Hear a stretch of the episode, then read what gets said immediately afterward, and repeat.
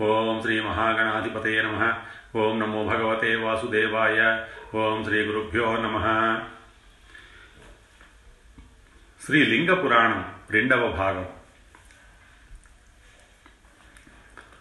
ధర్ముడి సంతానం. బ్రహ్మదేవుడు ధర్ముణ్ణి సృష్టించగా ఆయనకి వరుసగా కామం దర్పం నియమం సంతోషం లాభం శృతం దండం సమయం బోధం అప్రమాదం వినయం వ్యవసాయం క్షేమం సుఖం యశస్సు అనే పదిహేను మంది పుత్రులు జన్మించారు వీరిలో ధర్ముడికి క్రియ అనే భార్య ద్వారా దండం సమయం అనేవారు బుద్ధి అనే భార్య ద్వారా అప్రమాదం బోధం అనేవారు జన్మించగా మిగిలిన పదకొండు మంది పుత్రులు ధర్ముడి ఇతర భార్యల ద్వారా జన్మించారు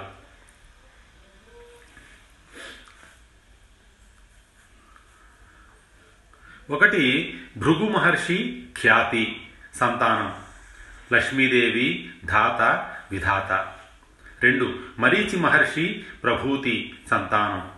పూర్ణమాసుడు మారీచుడు వీరితో పాటు తుష్టి దృష్టి కృష్టి అపచితి అనే పుత్రికలు. మూడు పులహ మహర్షి క్షమాదేవి సంతానం. కద్దముడు వరీయాంసుడు సహిష్ణువు అనే పుత్రులు పీవరి అనే కుమార్తె. నాలుగు పులస్యుడు ప్రీతి సంతానం. దత్తోర్ణుడు వేదబాహువు అనే పుత్రులు దృషద్వతి అనే పుత్రిక. ఐదు క్రతుమహర్షి సన్నతి సంతానం. వాలకీల్యులనే పేరుతో ప్రసిద్ధి చెందిన అరవై వేల మంది పుత్రులు. ఆరు అంగీరసుడు. అంగీరసుడు స్మృతి సంతానం. సినివాలి కుహు రాక అనుమతి అనే నలుగురు కుమార్తెలు లబ్ధానుభావుడు అగ్రికీర్తిమంతుడు అనే పుత్రులు. ఏడు అత్రి మహర్షి అనసూయ సంతానం. శృతి అనే కుమార్తె సత్యనేత్రుడు భవ్యుడు ఆపుడు శనేశ్వరుడు సోముడు అనే కుమారులు. ఎనిమిది వశిష్ఠ మహర్షి ఊర్జ సంతానం. రజస్సు సహోత్రుడు బాహువు సవనుడు అనవుడు సుతపుడు శుక్రుడు అనే ఏడుగురు పుత్రులు. అమిత తేజోవంతుడైన అగ్ని సృష్టి మొదట్లో బ్రహ్మదేవుడి ముఖం నుంచి ఆవిర్భవించి తిరిగి రెండోసారి అంగీరస మహర్షి పుత్రుడుగా జన్మించాడు. ఈ అగ్నిదేవుడే ప్రజలందరిలో జఠరాగ్ని రూపుడిగా వారికి ప్రాణమై ఉంటున్నాడు. అగ్ని సంతానం. అగ్నిదేవుడికి స్వాహాదేవి ద్వారా పవమానుడు పావకుడు శుచి అనే ముగ్గురు పుత్రులు జన్మించారు. వీరిలో ఆరణిని ఉత్తరారణితో మధించగా పుట్టినవాడు పవమానుడు కాగా పావకుడు మెరుపు వల్ల ఆవిర్భవించాడు. ఇక శుచి అనేవాడు సూర్యకిరణాల నుంచి ఉద్భవించాడు. ఇలా అగ్నిపుత్రులైన ఈ ముగ్గురితో పాటు మొత్తం నలభై తొమ్మిది మంది అగ్నులు యజ్ఞయాగాలలో ఉపయోగించబడుతున్నారు. ఈ నలభై తొమ్మిది అగ్నులు తాపసులుగా వ్రతనిష్ఠులుగా ప్రజాపతులుగా రుద్రాత్మకులుగా ప్రసిద్ధి చెందారు. వారంతా స్వధ అనే భార్య ద్వారా మేనక అనే మానసపుత్రికని కన్నారు. మేనకాదేవి హిమవంతుణ్ణి వివాహం చేసుకుని మైనాకుడు క్రౌంచుడు అనే పుత్రుల్ని ఉమా అనే కుమార్తెని అలాగే గంగా అనే పవిత్రమైన నదిని కూడా కన్నది. వీరితో పాటు యజ్ఞయాగాలకి అధికరణంగా ఉండే ధరణి అనే మానసపుత్రికని కూడా కన్నది. దాక్షాయణీ సతీయాస పార్శ్వం రుద్రస్య పార్వతి తాం ధ్యాత్వా వ్యసృజద్రుద్ర ననేకాన్నీలలోహిత దక్ష ప్రజాపతి పుత్రిక అయిన సతీదేవి తన తండ్రి చేత అవమానించబడి శివరహితంగా ఆయన చేస్తున్న యజ్ఞవాటికలోనే ఆత్మార్పణ చేసుకుంది. తిరిగి ఆమె మేనకా హిమవంతులకి పార్వతిగా జన్మించి పరమేశ్వరుణ్ణి భర్తగా పొందింది. పరమేశ్వరుడు సతీదేవిని తలుచుకుంటూ ఎంతోమంది రుద్రుల్ని పుట్టించాడు. అలా జన్మించిన వారంతా రుద్రుడితో సమానమైన శక్తి సామర్థ్యాలు కలిగినవారు. ఆ రుద్రులందరూ పద్నాలుగు లోకాల్లో నిండిపోయారు. మహాపరాక్రమవంతులైన రుద్రులు మరణం లేని వారవడంతో బ్రహ్మదేవుడు ఎంతో ఆందోళనపడి శివుడితో ప్రభు జరామరణాలు లేకపోతే సృష్టి కార్యం కొనసాగదు. దయచేసి మరణం ఉన్నవారిని సృష్టించు అని ప్రార్థించాడు. అప్పుడు శివుడు బ్రహ్మ అలాంటి సృష్టి నీవే చెయ్యి అని ఆజ్ఞాపించడంతో బ్రహ్మ చరాచర ప్రపంచాన్నంతా జరా మరణాలతో ఉండే జీవులతో సృష్టించాడు. శంకరుడు తాను సృష్టించిన రుద్రగణాలన్నిటినీ తన ఆజ్ఞకి లోబడేవారిగా చేసుకున్నాడు. శం రుద్రసర్వభూతానాం కరోతి ఘృణయాయుత శంకరశ్చ ప్రయత్నేన తదాత్మా యోగ విద్యయా శివానుగ్రహం. సకల ప్రాణులకి ఇహపరాల్లో సుఖాన్ని కలిగించేవాడు కరుణామయుడు శంకరుడని పిలువబడతాడు. ఈ సుఖం మానవ ప్రయత్నంతో లభించేది కాదు. పరమేశ్వరుణ్ణి శివోహం అన్న భావనతో అంటే శివుడే నేను అనే భావనతో ఆరాధించటాన్నే భక్తి యోగం అంటారు. అష్టాంగ యోగాన్ని భక్తిపూర్వకంగా అభ్యసించడం వల్ల శివదర్శనం లభిస్తుంది. సాధకుడు క్రమంగా విరక్తి భావాన్ని పెంచుకుంటే సంసార బంధాల నుంచి విముక్తి పొందగలుగుతాడు. మానవుడు దుర్గుణాల్ని వదిలిపెట్టి సద్గుణాల్ని అలవాటు చేసుకుని వైరాగ్యంతో చిత్తశుద్ధి పొందితే శివధ్యానం అభ్యాసం చేయడానికి యోగ్యుడవుతాడు. అలాంటి వాడికే శివధ్యానం సిద్ధిస్తుంది. వేద శాస్త్రాలలో చెప్పిన వర్ణాశ్రమ ధర్మాలు ఉపాసనాత్మకమైన జ్ఞానం వైరాగ్యం ఈశ్వరభావం ఇవన్నీ కేవలం శివానుగ్రహంతోనే లభిస్తాయి. ఏ శంకరాశ్రిత సర్వే ముచ్యంతే న సంశయ నగచ్చంత్యేవ నరకం పాపిష్టాపి దారుణం ఆశ్రితా శంకరం తస్మాత్ ప్రాప్నువంతి చ శాశ్వతం. శరణాగత వత్సలుడైన శంకరుణ్ణి ఆశ్రయించిన వారంతా మోక్షాన్ని పొందుతారు. ఇందుకు ఎలాంటి సందేహం అక్కరలేదు. నిజమైన శివభక్తులు పూర్వజన్మ ప్రారంధం వల్ల ప్రస్తుత జన్మలో పాపాత్ములైనప్పటికీ మరణానంతరం ఆ జీవులు నరకంలోకి ప్రవేశించరు. కనుక పరమేశ్వరుణ్ణి త్రికరణ శుద్ధిగా ఆశ్రయించి అందరూ శాశ్వతమైన కైలాస ప్రాప్తి పొందాలి. శివ యోగాచార్యులు అత్యంత వైరాగ్యంతో ప్రాణాయామం మొదలైన అష్టాంగ యోగాల్ని అభ్యసిస్తూ కరుణ దయా లాంటి సద్గుణాలతో నిండి ఉన్నప్పటికీ ఎన్నో రకాల ధర్మాల్ని ఆచరించినప్పటికీ శివయోగులు తమ తమ కర్మానుసారంగానే స్వర్గ నరకాల్ని పొందుతూ ఉంటారు. దీనివల్ల తెలిసింది ఏమిటంటే అష్టాంగ యోగాన్ని అభ్యసించడం వల్ల మోక్షం రాదని అయితే శివానుగ్రహంతో శివుణ్ణి ఉపాసించాలి అనే జ్ఞానం కలగగా ఆ జ్ఞానం ద్వారా ఆయన్ని శ్రద్ధగా ఉపాసించినందువల్ల శివధ్యాన యోగం సిద్ధిస్తుంది. అలాంటి ధ్యానం వల్లనే ముక్తి సులభతరమవుతుంది. వ్యాసావతారాలు ద్వాపర యుగాంతంలో వ్యాసావతారాలు కలియుగం ప్రారంభంలో యోగాచార్యుల అవతారాలు ఉంటాయి. ఈ యోగాచార్యుల్లో ఒక్కొక్కరికి నలుగురు శిష్యులు వారికి ప్రశిష్యులు ఇలా ఎంతోమంది పరంపరగా అవతరిస్తారు. వీరందరూ పరమేశ్వర అనుగ్రహ పాత్రులు. శ్వేత వరాహ కల్పంలో వైవస్వత మన్వంతరంలో వ్యాసావతారాలు శివయోగావతారాలు ఈ విధంగా చెప్పబడ్డాయి.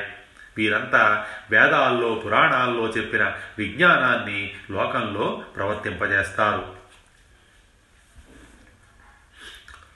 క్రతువు సత్యుడు భార్గవుడు అంగీరసుడు సవిత మృత్యువు శతక్రతువు వశిష్ఠుడు సారస్వతుడు త్రిధాముడు త్రివృతుడు శతతేజస్కుడు నారాయణుడు తరక్షువు ఆరుణి దేవుడు కృతంజయుడు ఋతంజయుడు భరద్వాజుడు గౌతముడు వాచశ్రవుడు సుష్మాయణి తృణబిందువు రుక్షుడు శక్తి పరాశరుడు జాతూకకర్ణుడు కృష్ణ ద్వైపాయనుడు వీరంతా వ్యాసావతారాలు. మన్వంతరాలు. మనువుల్లో మొదటివాడు స్వాయంభో మనువు తరువాత వరుసగా స్వారోచిషమనువు ఉత్తమమనువు తామసమనువు రైవతమనువు చాక్షుషమనువు వైవస్వతమనువు సూర్య సావన్నిమనువు బ్రహ్మ సావన్నిమనువు ధర్మ సావన్నిమనువు రుద్ర సావన్నిమనువు పింసంగమనువు శవలమనువు వర్ణకమనువు వీరంతా పద్నాలుగు మంది మనువులు. వీరి పేరుతోనే మన్వంతరాలు ఏర్పడ్డాయి. ప్రస్తుతం ఈ మన్వంతరాలలో ఆరు మన్వంతరాలు గడిచిపోయాయి. ఇప్పుడు నడుస్తున్నది ఏడోదైన వైవస్వత మన్వంతరం. ఈ మన్వంతరంలో ఇరవై ఎనిమిదో మహా యా యాగంలోదైన కలియుగం ప్రారంభంలో ఇరవై ఎనిమిదో మహాయుగంలోదైన కలియుగం ప్రారంభంలో శివయోగాచార్యులు ఆవిర్భవించారు. శివయోగాచార్యులు. కలియుగం ప్రారంభంలో ఆవిర్భవించిన శివయోగాచార్యులు శ్వేతుడు సుతారుడు మదనుడు సుహోత్రుడు కంకణుడు లోగాక్షి జైగీషవ్యుడు దధి వాహనుడు ఋషభుడు ముని ఉగుడు అత్రి సుబాలకుడు గౌతముడు వేదశీర్షుడు గోకర్ణుడు శిఖండభృత్ జటామాలి అట్టహాసుడు దారుకుడు లాంగలి మహాకాయముని శూలి దుడ్డీశ్వరుడు సహిష్ణువు సోమశర్మ నకులీసుడు అనే ఇరవై ఏడు మంది. ఇక్కడ తెలిపిన వ్యాసావతారాలు ప్రతి ద్వాపర యుగాంతంలో శివయోగాచార్య అవతారాలు ప్రతి కలియుగం ప్రారంభంలో ఆవిర్భవిస్తూ ఉంటాయి. ఈ శివయోగాచార్యుల్లో ఒక్కొక్క ఆచార్యుడికి నలుగురు చొప్పున శిష్యులు ఉంటారు. శివయోగాచార్యుల్నే పాశుపతులని తపస్సిద్ధులని పేర్కొంటారు. వారంతా భస్మ రుద్రాక్షల్ని ధరించి పాశుపతం అనే శివధ్యాన యోగాన్ని ఆశ్రయించి రుద్రలోకాన్ని చేరటం కోసం నిరంతరం ప్రయత్నిస్తూ ఉంటారు. పశుపతి అంటే దేవాదయ పిశాచాంతా ప్రశవ ప్రకీర్తిదా తేషాం ప్రతిత్వాత్ సర్వేశో భవ పశుపతి స్మృత ఇంద్రాది దేవతల నుంచి పిశాచాది గణాల వరకు సకల జీవులు పశువులని పిలువబడతారు. అలాగే సంసార బంధం అనే పాశాలతో బంధించబడ్డవారు కూడా పశువులే అనబడతారు. అలాంటి పశువులందరినీ శాసించే ప్రభువు కనుకనే పరమేశ్వరుడు పశుపతి అవుతున్నాడు. అష్టాంగ యోగం ద్వారా శివోపాసన. శివుడు యోగీశ్వరుడు. ఆయన్ని పొందాలంటే యోగ మార్గం ద్వారా మాత్రమే పొందగలం. ఈ యోగం కూడా ఆయన ప్రబోధించినదే. అష్టాంగ యోగం అనేది శివానుగ్రహాన్ని కలిగించే విశిష్టమైన ఉపాసనా మార్గం. దీని ప్రకారం యోగాన్ని ఆచరిస్తే శివానుగ్రహం సత్వరం పొందవచ్చు. మానవ శరీరంలో కంఠం క్రింద నుంచి నాభి వరకు ఉన్న స్థానం అత్యుత్తమమైనది. దీని మధ్యలోనే హృదయం ఉంటుంది. దీని తరువాత రెండు కనుబొమల మధ్యస్థానం మధ్యమమైనది. ఈ రెండు స్థానాలు గొప్పవి. ఈ స్థానాల్ని ఆశ్రయించి యోగాభ్యాసాన్ని చేసిన వాడికి సర్వార్థ జ్ఞానం కలుగుతుంది. మనస్సు ఏకాగ్రతతో నిశ్చలమవుతుంది. శివానుగ్రహ ప్రాప్తి తద్వారా లభించే ఆనందం స్వయంగా తెలుసుకోవాలే గాని బ్రహ్మాదులు కూడా దాన్ని వివరించి చెప్పలేరు. శివయోగం అంటే మహేశ్వరుడికి సంబంధించిన నిరతిశయ ఆనందం. అలాంటి ఆనందం లభించడానికి శివజ్ఞానం కావాలి. జ్ఞానంతో కూడిన శివోపాసన అనేది కేవలం ఆ శివుడి అనుగ్రహంతోనే లభిస్తుంది. శివజ్ఞానం కలగడం వల్ల ఇంద్రియాలని విషయవాంఛల నుంచి పక్కకి మరల్చి నిరోధించగలిగే శక్తి ఉపాసకుడికి వస్తుంది. తద్వారా అతడు చేసిన పాపం మొత్తం నశిస్తుంది. అలా ఇంద్రియ నిగ్రహం పొందిన వారికే యోగం సిద్ధిస్తుంది. చిత్తాన్ని అంటే మనసుని నిరోధించడాన్నే యోగం అంటారు. ఈ యోగం మొత్తం ఎనిమిది విధాలుగా చెప్పబడింది. ఒకటి యమం నియ రెండు నియమం మూడు ఆసనం నాలుగు ప్రాణాయామం ఐదు ప్రత్యాహారం ఆరు ధారణం ఏడు ధ్యానం ఎనిమిది సమాధి. ఒకటి యమం.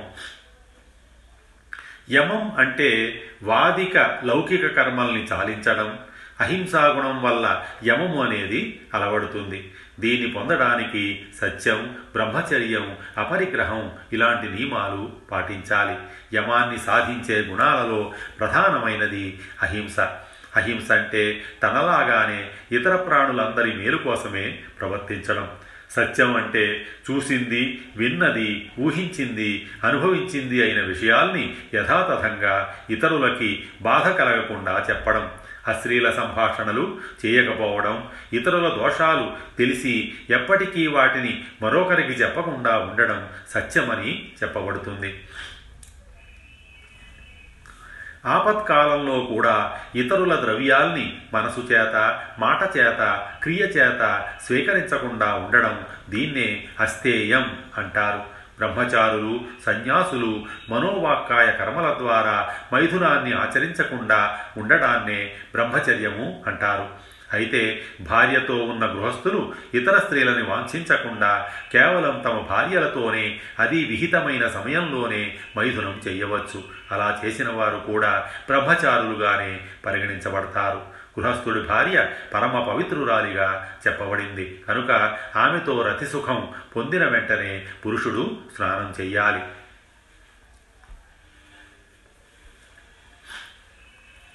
స్త్రీలతో సహవాసం వినోద సంభాషణలు చేయకూడదు. స్త్రీల మీద వైరాగ్య భావాన్ని కలిగి ఉండాలి.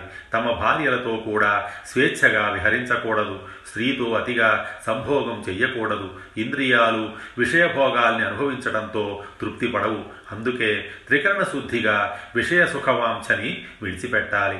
ఇలా కామసుఖాన్ని విడిచినవాడే మోక్షానికి అర్హుడు. ఇలా విషయవాంఛా విరక్తి వైరాగ్యం లేని మానవుడు మానవ మృగ పశుపక్షాది నానావిధ జన్మల్ని ఎత్తాల్సి ఉంటుంది. విషయత్యాగం అనగా వివిధ రకాల కర్మల్ని కోరికలతో కాకుండా ఎలాంటి ప్రతిఫలాన్ని ఆశించకుండా ఈశ్వరార్పణ భావంతో ఆచరించిన వారు మాత్రమే మోక్షాన్ని పొందడానికి అర్హులు. రెండు నియమం. శౌచం దానం యజ్ఞం తపస్సు స్వాధ్యాయం ఇంద్రియ నిగ్రహం వ్రతం ఉపవాసం మౌనం స్నానం అనే పది నియమాలు. దేని మీద ప్రత్యేకంగా అభిమానాన్ని పెంచుకోకపోవటం కూడా నియమమే అవుతుంది. వీటితో పాటు శౌచం తృప్తి అనేవి కూడా ముఖ్యమైనవే. శివమంత్రాన్ని జపించటం తపస్సు అవుతుంది. పద్మకం మొదలైనవి ఆసనాలు. శౌచం అనేది బాహ్య శౌచం అంతర శౌచం అని రెండు విధాలుగా ఉంటుంది. బాహ్య శౌచాన్ని ఆచరించినప్పటికీ అంతర శౌచాన్ని కూడా తప్పకుండా కలిగి ఉండాలి. బాహ్య శౌచం ఒకటి ఆగ్నేయం రెండు వారుణం మూడు బ్రహ్మం అని మూడు రకాలుగా ఉంటుంది. కనుక శివోపాసకులైన వారు బాహ్య స్నానాలతో పాటు అంతఃశౌచాన్ని కూడా ఆచరించాలి. పవిత్రమైన దివ్య తీర్థాలలో మునిగి అంతఃశౌచాన్ని ఆచరించకపోతే అతడు పరిశుద్ధుడు కాలేడు. అభ్యంతర శౌచం అంటే ఆత్మజ్ఞానం అనే జలంతో స్థిరమైన వైరాగ్యం అనే మట్టిని సూక్ష్మ శరీరానికి రాసి కడుక్కోవడం. స్వాధ్యాయం అంటే ప్రణవం. అంటే ఓంకారం అనే సూక్ష్మ పంచాక్షరితో స్థూల పంచాక్షరిని జపించడం. వాచికం ఉపాంశువు మానసికమని జపాలు మూడు విధాలు. వీటిలో వాచికం కన్నా ఉపాంశువు దానికన్నా మానసిక జపం శ్రేష్టమైనది. వాచిక జపం అంటే ఇతరులకు వినిపించేలా జపించడం. ఉపాంశువు అనగా పెదవులు కదిలిస్తూ వినపడకుండా మంత్రజపం చేయడం. మానసికం అంటే మంత్రాన్ని మనసులోనే జపించటం. నిశ్చలమైన గురుభక్తిని పెంపొందించుకొని విషయ సుఖాల మీద ఆకర్షితమయ్యే ఇంద్రియాలని నిగ్రహించడాన్నే ప్రత్యాహారము అంటారు. శివానుగ్రహం కోరేవాడు. దీన్ని కూడా అభ్యసించాలి. చిత్తాన్ని ఏకాగ్రతతో ఉంచడమే ధారణ. ధారణ వల్ల ధ్యానం తద్వారా సమాధి సిద్ధిస్తాయి.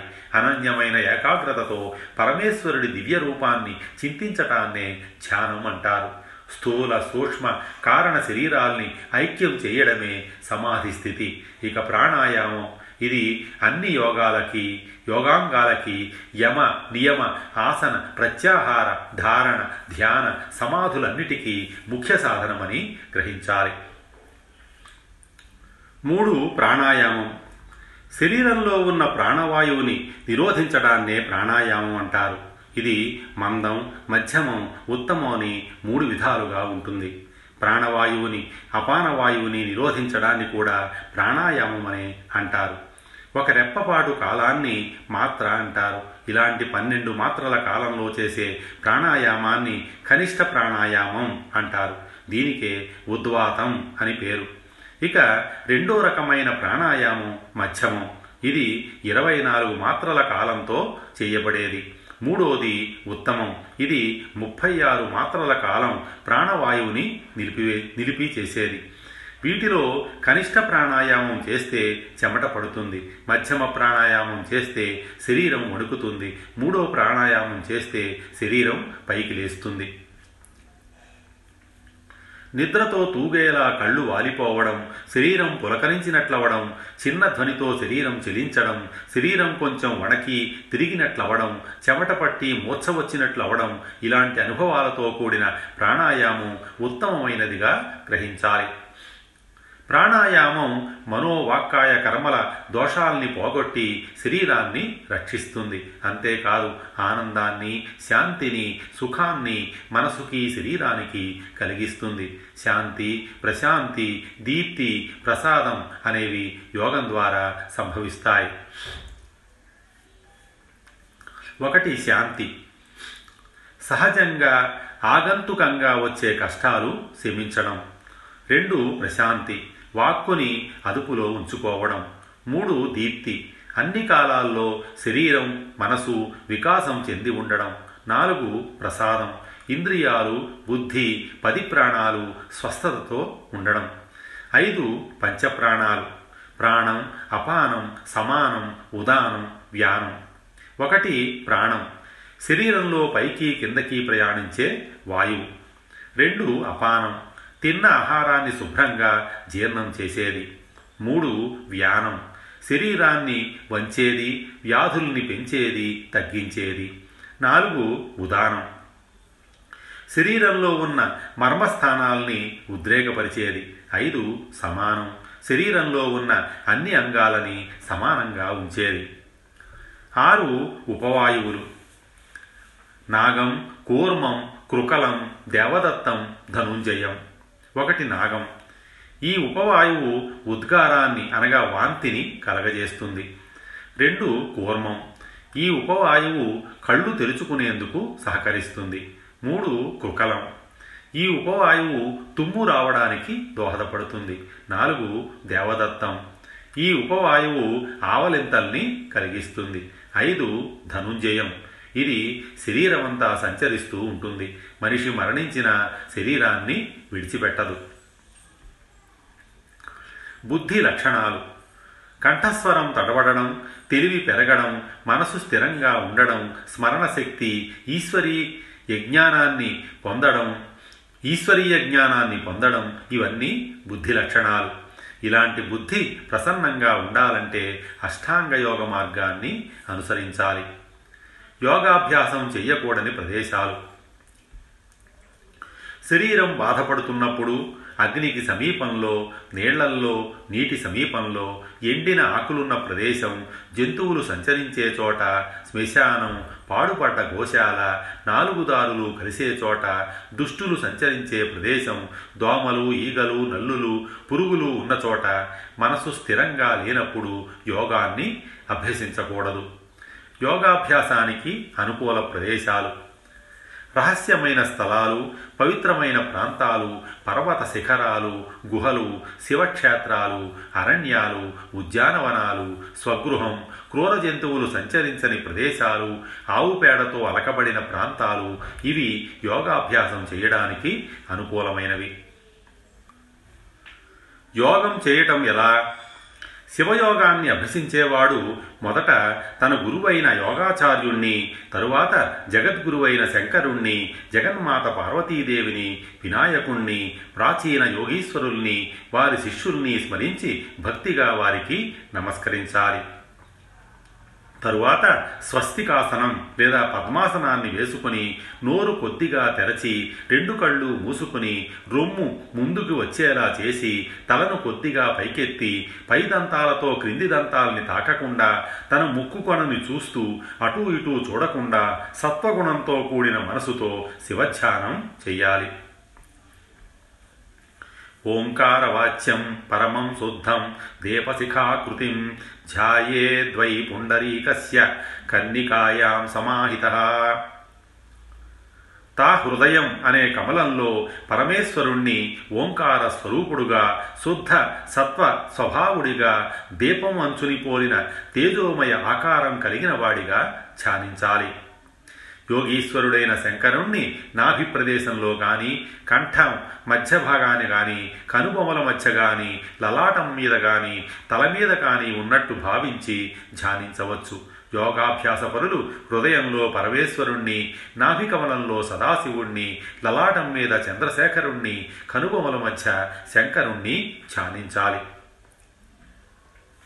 పన్నెండు సార్లు ప్రాణాయామం చేస్తే అది ఒక ధారణ అవుతుంది. అలాంటి ధారణలు పన్నెండు చేస్తే అది ఒక ధ్యానంగా పరిగణించబడుతుంది. ఈ ధ్యానం పన్నెండు సార్లు చేయడం వల్ల సాధకుడికి సమాధి సిద్ధిస్తుంది. ఈ సమాధి స్థితి అనేది శివయోగుల సహవాసంతో కూడా కలగవచ్చు. ఈ విధంగా యోగాభ్యాసం చేసేవాడికి ఎన్నో రకాల విఘ్నాలు కలుగుతాయి. అయితే ఏమీ భయపడకుండా వాటిని అధిగమించి యోగాన్ని అభ్యసించాలి. स्वस्ति श्री उमामहेश्वर परब्रह्मार्पणमस्तु।